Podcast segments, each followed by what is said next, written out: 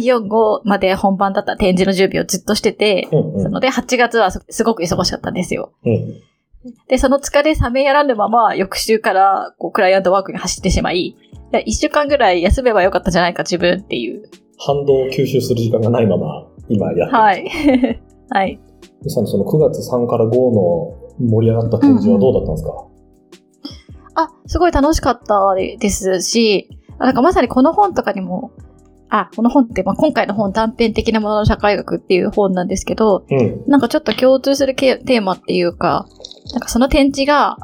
まあ、半分アマチュアみたいな、なんか別に表現のプロとかではないみたいな人たちの作品をまあ30個くらい集めたみたいなコンセプトの展示だったので、なんかそういうものをね、どうパッケージングするかみたいなことをすごい考えた時間でした。なるほど。だからその、なんて言うんですか？見栄えの良いもわけじゃないものを見栄えがよく、良くしないでそのまま出して、それで面白く見せるってどういうことなんだっけみたいな。それをめでるってどういうことなんだっけみたいな、ことをね、考えました。なるほど。あまさにこの本をこう読んだり考えたりするのはいい、いい時期、いいタイミングだったってことですね。あ、そうですね。あ、でも私この本だから読めなくて終わってから読んだんで、うんなんか、あ、もっと早く読んどけばよかった、みたいな、思いましたけど。つ追体験とか、こういう風に解釈するんだなみたいなのが終わった後にはい。来たっていうことなんですね。うん。うん。じゃあそんな流れで、ミキさん、本の紹介までいっちゃいますか簡単に私が分かっているところだけこう共有をすると、はい。えっと2015年に出ている断片的なものの社会学っていう本で書かれているのはうん岸正彦さんはい。ですね。立命館の教授。あ、そうですねそうですよね。はい。で、私この人を、なんか名前見たことあるなと思ってたんですよ。ミキさんがこの本うんを紹介してくれた時から。で、あの、何度も話をしてるあの、私がよく見てる NHK の100分で名著シリーズの、のブルデューのディスタンクシオンっていう、これ発音合ってる発音というかイントネーションが合ってるかわかんないですけど、ディスタンクシオンって本のこう紹介の回で解説されてたのがこの岸正彦さん。うん、うん、うん。で、NHK の番組なんですけど、こう、なんていうんですか、絶妙に標準語と関西弁が入り混じる解説をされる方で、すごい好印象,、え好印象だったのと、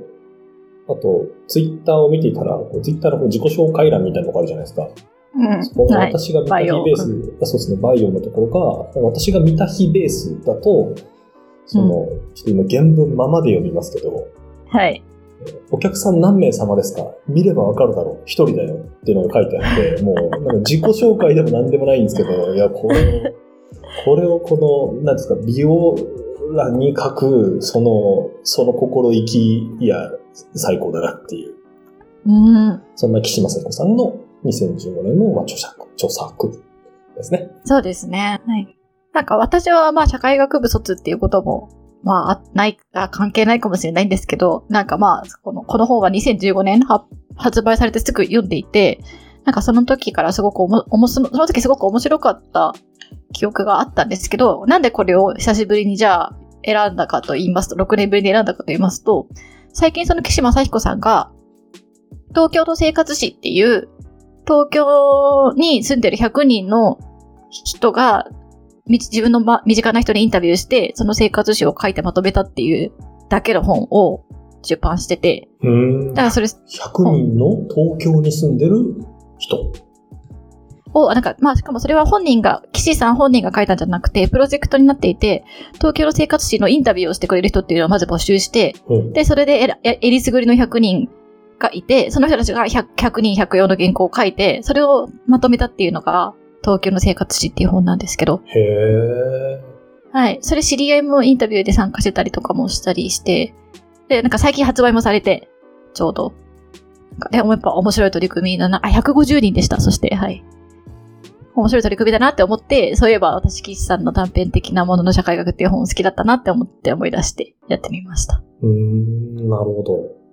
はい。今回のこの本は、はい語られてるのは沖縄の人とか、一部、なんて言うんでしょう、東京とか大阪の、お方も入ってますけど、同じように話を聞いて、そこの中から何が見えてくるかみたいなことが取り上げられてる本でしたよね。そうですよ。岸さんの、まあアプ、まあ、アプローチというか社会学的なアプローチかもしれないんですけど、結構その、個人のね、生活をそのまま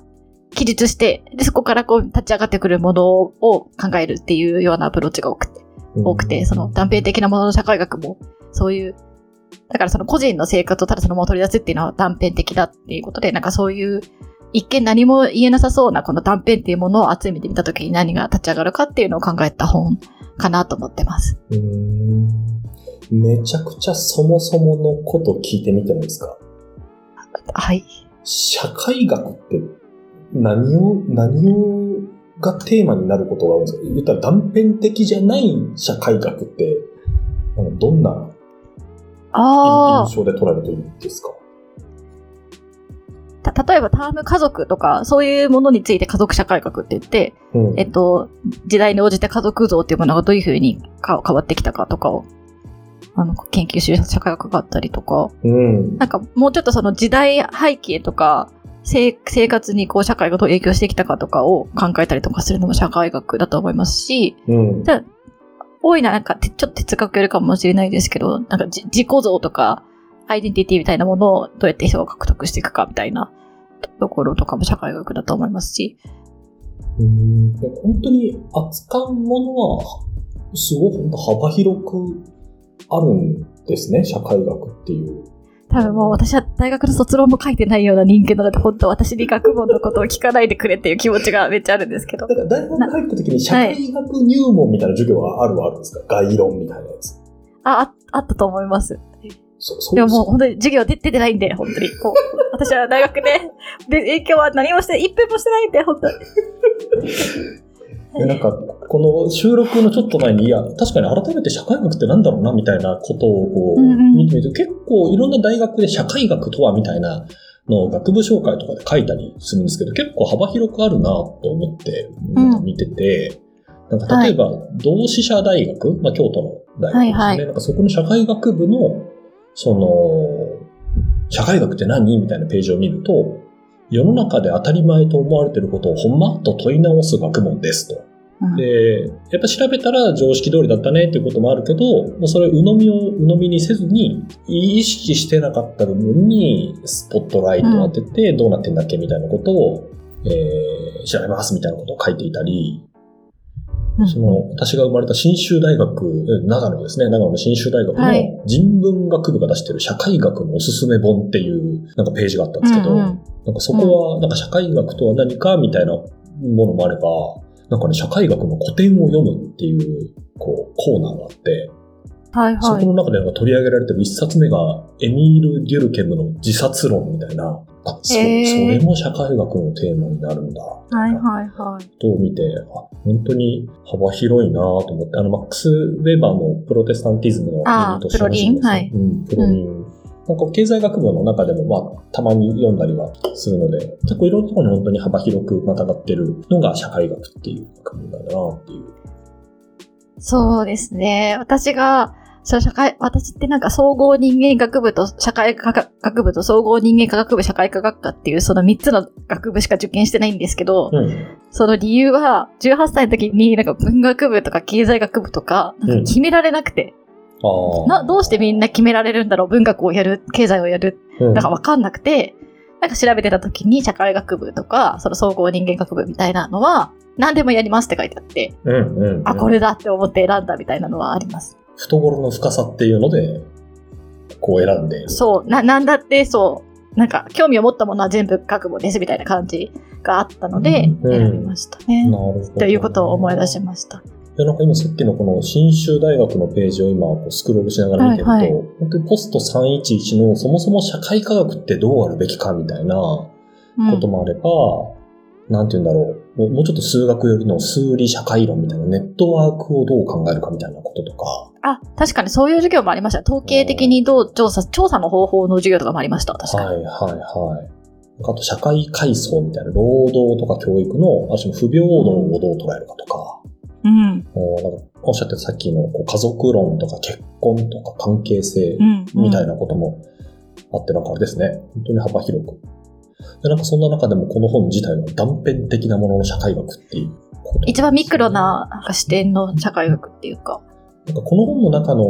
この、断片的なってものの意味合いとしては、岸さん自体は実際に、なんて言うんだろう、公開されてるこうオープンデータとか、文献とかを調べるんじゃなくて、足を運んで、話を聞いてっていうフィールドワークでいろんなものをこう、こう集めていくっていうことと、さらにフィールドワークで例えば30人に聞いたものを共通化してこういう要素がありましたとか、こういう傾向がありますってことじゃなくて、その一個一個の事例にこう、ぐーってこう、なんか入っていくっていう感じの本ですよね。こういう、こういうことです。こういう人がいます。こういうシーンがありましたっていうことを、すごい丁寧に書いている本ですよね。これも社会学そうですね。はい。その人にフォーカスを当てるのでも、そのいわゆるマイノリティみたいななんかもうスマホとかも持たずにこうずっと島の中で暮らしてますみたいな30人とかをに行くんじゃなくて、うん、あ大きくくくってしまえばマジョリティみたいな方だろうっていう人たちの生活をでもすごいつぶさに見ていくことで、こう立ち上がっていくことを見るみたいな本ですよね。うん。なんかイントロダクションの一番最初はなんか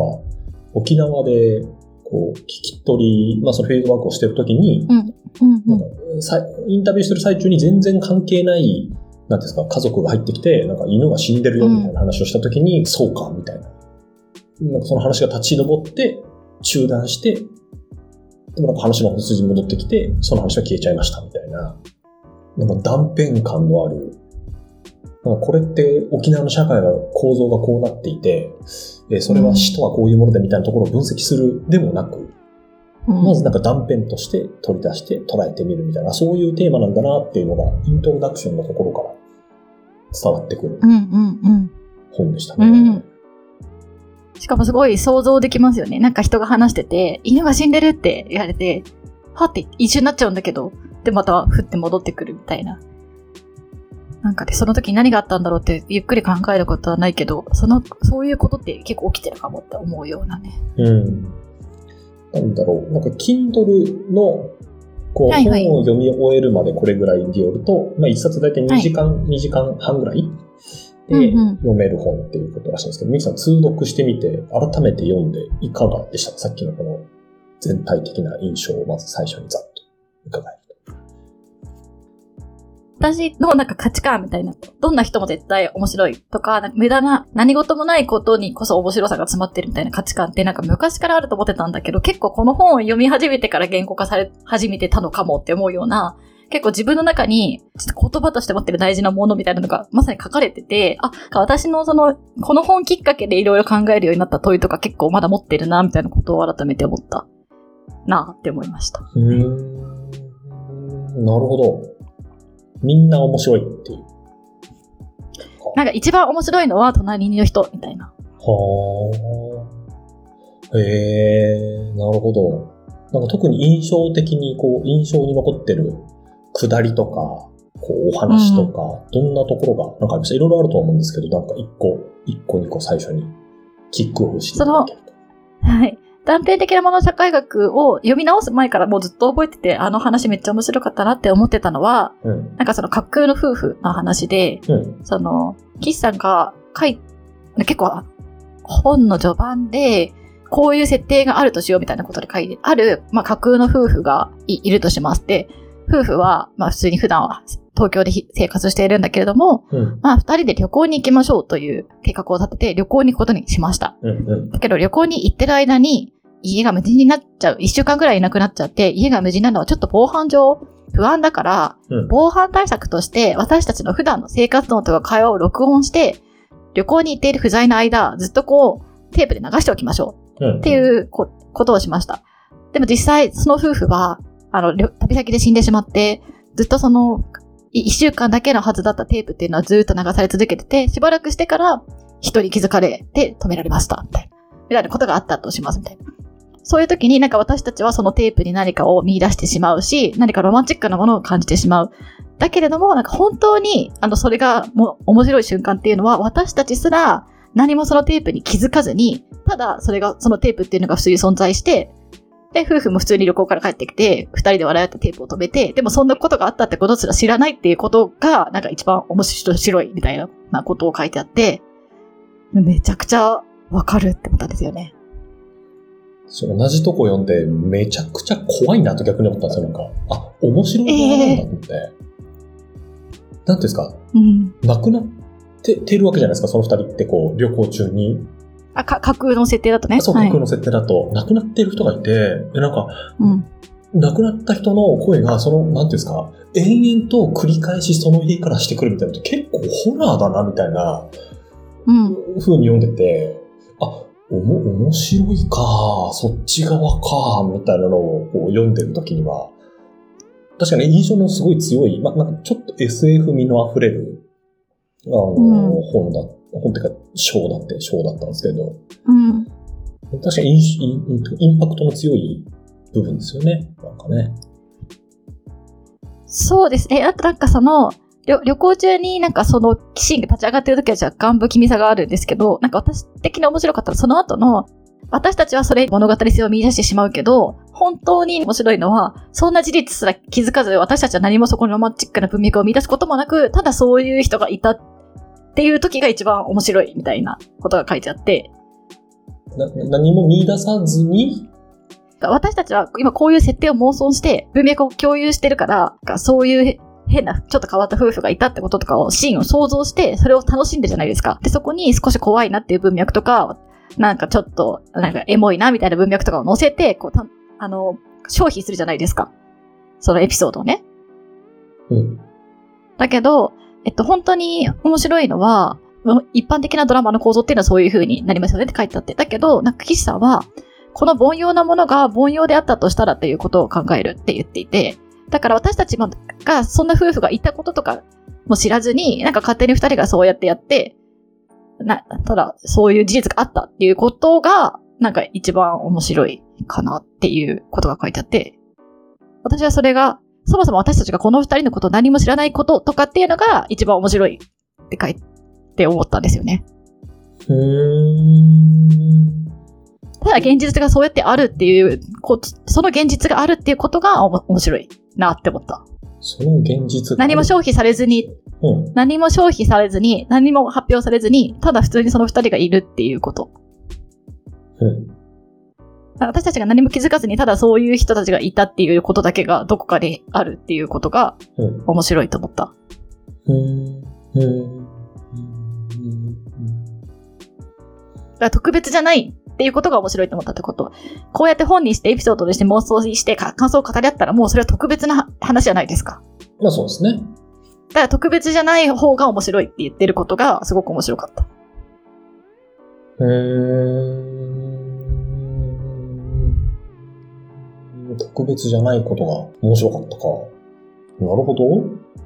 私はそこに共感できた。語り合わない方がいいっていうか、あ、いいというか、うん。そういうことがあるかもしれないっていう可能性を含みながら、でも私たちは全くそういうことに気づかずたら生活していくっていううん。感じが面白いなって思ったんですけど。へえ。なんか聞聞いててちょっとこう、どういうことなんだろうと思ってたのは、なんかそういうことが面白いって思っちゃうのって、最初のとこで意味をつけてたのと何が違うんだろうと思って今考えていて、でもちろんなんか岸さんとかニキさんの中にはなんかあるんだと思うんですよ。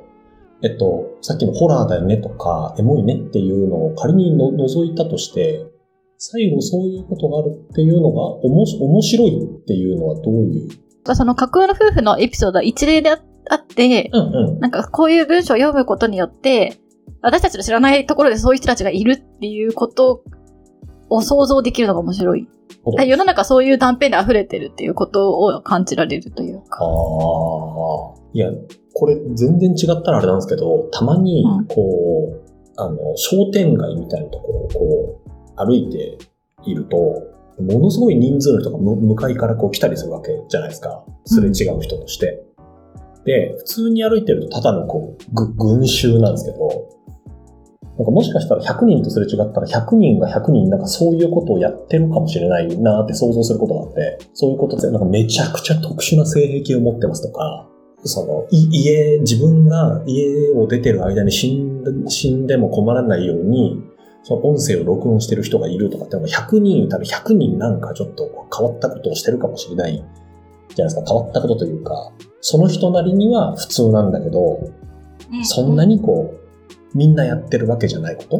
と？が仮にあったとしたら、なんかそれはすごい社会だな、みたいな思うことはあるんですね。なんかそれは面白い、面白いなっていうか、すごいな人類って思うことはあるんですね。そういうことなのかしら？そういうことだ、そういうことに近いと思います。確かにな。ミキさん、自分だったらやります？その旅行に行った時に防犯上。やんない、やんない、やんない。う んやっぱやんない。やっぱりやらない。やんない。うん。それやんねえよな。やんねえよな。